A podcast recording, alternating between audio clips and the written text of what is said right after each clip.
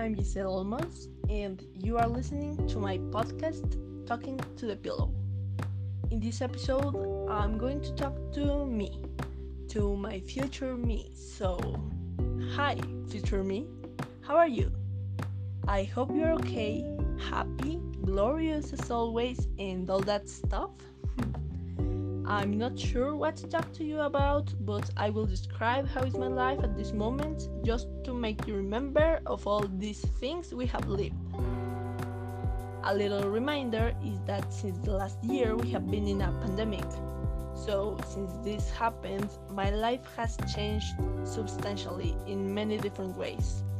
I think this year has been a little disappointing, mainly because I lost some friendships.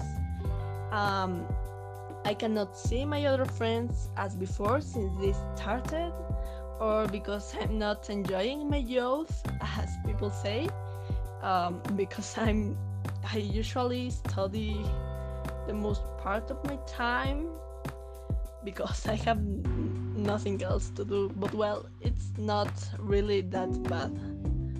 This year has also good things. I have more time for my dogs, I made new friends, good friends, I have learned new things, and I have enjoyed every happy moment. And these moments have inspired me to try new things. As well, I have had some hard times. I have also had really happy moments. And well, I think that's all. And just as advice, be sensible with your actions and be yourself every time with everyone. Well, that's everything for today. Thank you for being here. I'm pleased for you to hear me, and see you next time.